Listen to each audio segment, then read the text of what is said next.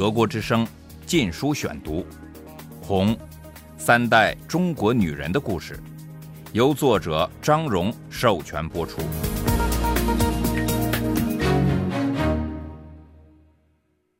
第一章：三寸金莲，嫁给军阀为妾。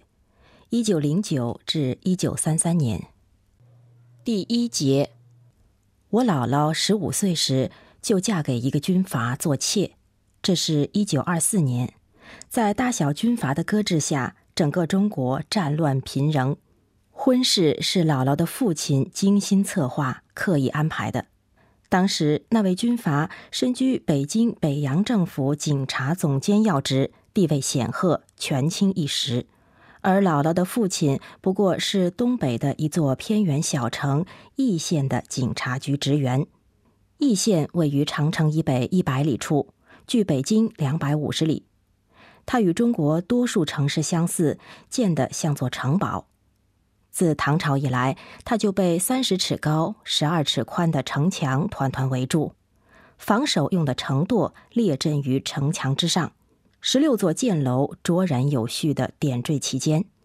宽阔的城墙顶部可以纵马驰骋，东西南北四门扼守入城要道。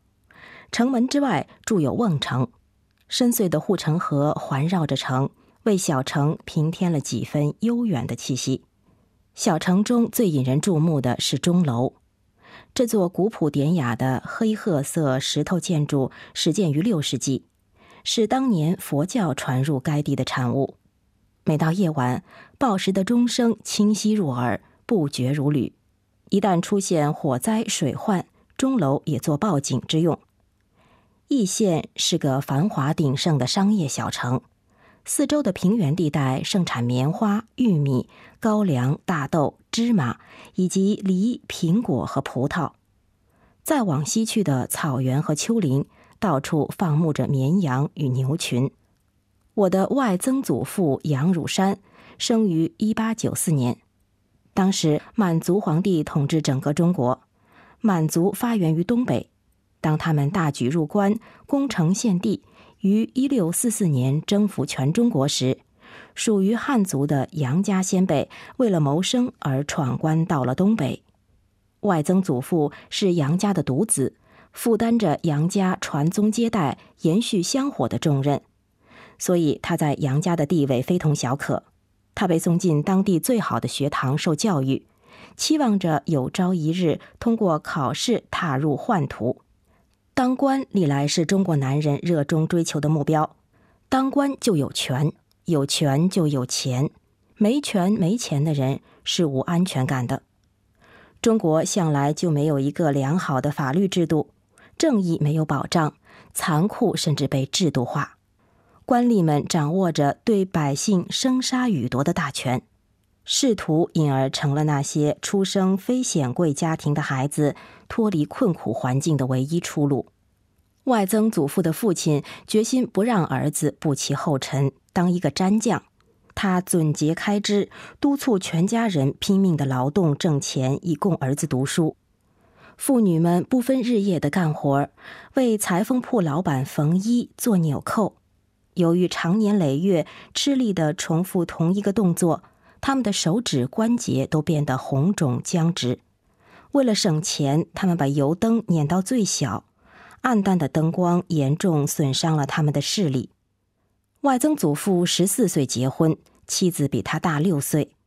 当地人说：“女大三抱金砖。”大妻子的重大责任是带大小丈夫。外曾祖母的命运是那个时代中国女人命运的一个缩影。她是一位无姓皮匠的女儿。由于家庭既非书香门第，又无人在朝做官，更因为她是个女孩，所以没有正式的名字。因排行第二，大家就索性管她叫二丫头。二丫头还在襁褓中时，父亲就去世了，由伯父抚养。在她六岁时的某一天，伯父请一位朋友来家里吃饭。在饭桌上指腹为婚，将二丫头许配给这位朋友妻子腹中的胎儿，只要将来出世是男孩。就这样，外曾祖父尚未出世，便与外曾祖母订了婚。两人直到结婚才见面。由于十四年的宠溺有加，外曾祖父直到结婚时仍奶气十足。洞房花烛夜，他竟无心进洞房，闹着要睡在母亲房中。结果等他睡着后，才被抱回新娘的炕上。但是，尽管外曾祖父连穿衣都要人帮忙，却深谙房事，当地人称“重孩子”。一年之后，姥姥出世了，那是一九零九年五月初五。姥姥的命运似乎比她母亲好，因为她有个正式的名字——玉芳。姥姥出世时，正值满清帝国统治两百六十年之后，面临危亡之秋。一八九四年至一八九五年，日本进攻东北，大败清军，满清政府开始丧失在东北的领土。一九零零年，八国联军在镇压义和团事变之后，一部分军队进驻东北，一部分则沿长城一线布防。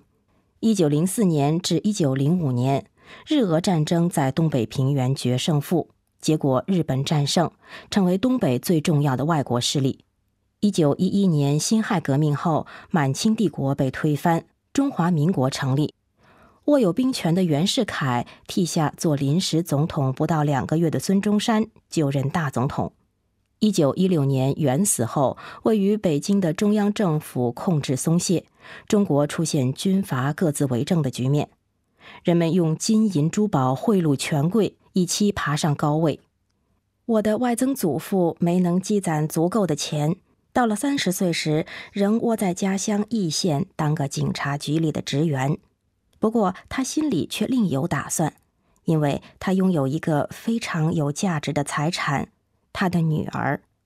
我姥姥算是个美人胚子，瓜子脸，细腻而富有光泽的皮肤，浓密黑亮的头发梳成独辫垂到腰上。大部分时间，女人只能文静，姥姥也就显得文静。但矜持的外表下，她充满活力。她的削肩柳腰是当时美的标准。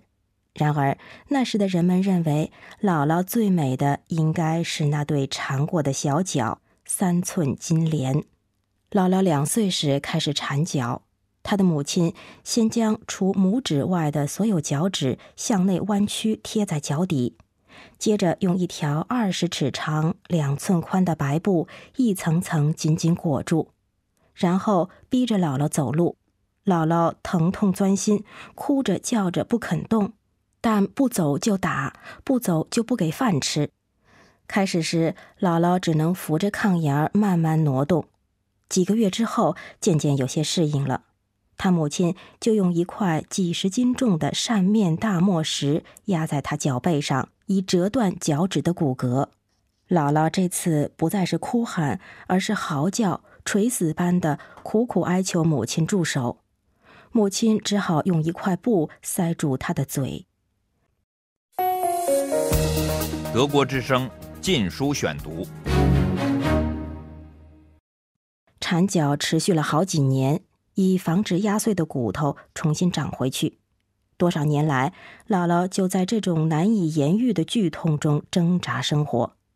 每当她祈求母亲松开缠脚布时，母亲只是流泪叹息，一遍一遍地说：“闺女，不是妈心狠，是为你好啊！如果你有一双大脚，将来可怎么办呢？”在那个时代，姑娘出嫁时从花轿中出来的第一件事，就是由婆婆撩起长裙下摆，查看脚的大小。如果不够小，婆婆会勃然大怒，甩手而去，丢下孤立无援的新娘，面对来自夫家亲戚朋友鄙视和指责的目光而无地自容。脚大往往是因为母亲心软而过早拿掉孩子的缠脚布。当孩子长大，受到夫家的轻蔑，并为社会所不容时，他会怪罪母亲。中国女人缠脚的习俗大约有上千年历史，始于宫中的妃子。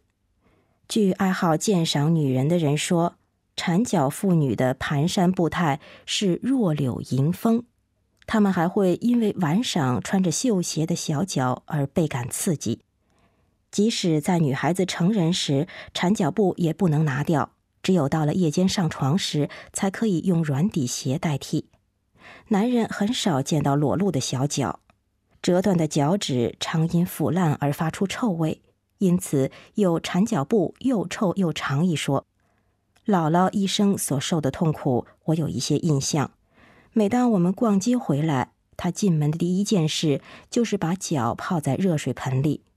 随着一阵细微而轻松的叹息声，他脸部因痛苦而扭曲的肌肉顿时松弛下来。然后，他用小刀切去脚底的死肉，用剪刀剪去不断生长并刺入脚肉中的指甲。缠住姥姥的那块布，已在清朝灭亡之际逐渐被抛弃。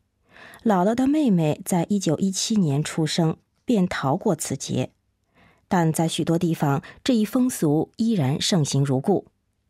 姥姥长大成人时，像易县这样的小城中，小脚仍是美满婚姻的必要条件。不过，在外曾祖父雄心勃勃的嫁女计划中，仅有小脚还是不够的。他把女儿送进当地一所建于一九零五年的女子学校，课程从象棋、麻将、长牌到画画、刺绣一应俱全。姥姥最喜欢的图案是鸳鸯，常把它们绣在自己的绣鞋上。外曾祖父为使他的才艺更加完备，还礼聘老师教他弹古琴。姥姥终于出落成小城的一朵名花。一九二四年，姥姥十五岁，按当地风俗，已是吹吹打打送女出嫁的时候。然而，她仍待字闺中。外曾祖父开始寝食难安了，担心女儿年华老去，失去她平步青云的唯一机会。就在这一年初夏，北洋政府警察总监薛之衡到易县视察，给了杨汝山一个千载难逢的机会。薛之衡在一八七六年出生于卢龙县，卢龙位于长城以南、北京东边一百里处，是辽阔的华北大平原的入山口。他父亲是个教书先生，他在家中排行老大。见过薛之衡的人都对他印象深刻，好几位瞎眼算命仙摸过他的脸，都预言其日后会飞黄腾达。他写有一手好字，一九零八年。一位名叫王怀庆的将军在卢龙大寺庙进香时，注意到寺庙横匾上他写的字，当即提出要见这位书法家，接着便揽他为幕僚。薛之衡很快受到重用，擢升为军需官，掌管军中钱财粮食供应。他一方面为军务到处奔波，一方面也开始在卢龙和东北各地营造自己的粮站。并在短时间内发了大财。当他替王将军出兵内蒙古，成功的平息了一场叛乱后，官运更为亨通。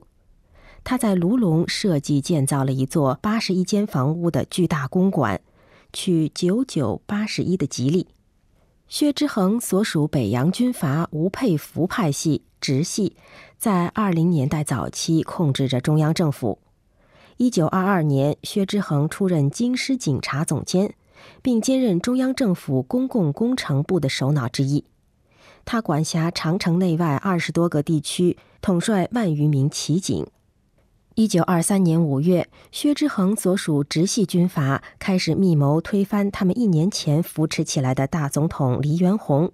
密谋者包括薛之衡与冯玉祥，就是那位用救火水龙头给部队施行洗礼的基督将军。薛之衡指挥万余人马包围了北京城内主要政府建筑，要求政府支付拖欠的军饷，实际目的则是要黎元洪大总统出丑，迫使他交出权力。但黎元洪拒绝退位，薛之衡下令切断总统府的水电供应。几天后，总统府内的环境变得令人无法忍受。六月十三日晚，黎元洪放弃了臭气熏天的居所，逃往天津。在中国，代表权力的不仅是官员本人，还要有官印。一份公文有效与否，端看上面是否盖有相应的印件，否则即使有总统本人签字也不行。黎元洪深知其道，把大印藏在一位姨太太处，这位姨太太则躲在北京一家法国教会医院内养病。黎元洪的专车在快到天津时，被一队武装警察拦住。要黎元洪交出大印，起初，黎元洪拒绝说出藏印的地方，但几小时后他让步了。薛之衡在凌晨三点全副武装来到医院收缴大印。当他走到那位姨太太的床边时，他甚至不屑于正眼瞧她，还傲慢地说：“堂堂总统大印怎么可以交给一个警察？”但当他接触到薛之衡的炯炯目光时，就乖乖地把大印放到他手上。接下来四个月内，薛之衡动用他的警察部队，以确保直系军阀所推举的总统候选人曹锟能在中国最早的一次选举中当选。薛之衡与冯玉祥派军警到国会大楼前摆开阵势，放出风声：每个来投票的人都会有好处。结果，不少国会议员闻风从各省专程赶来。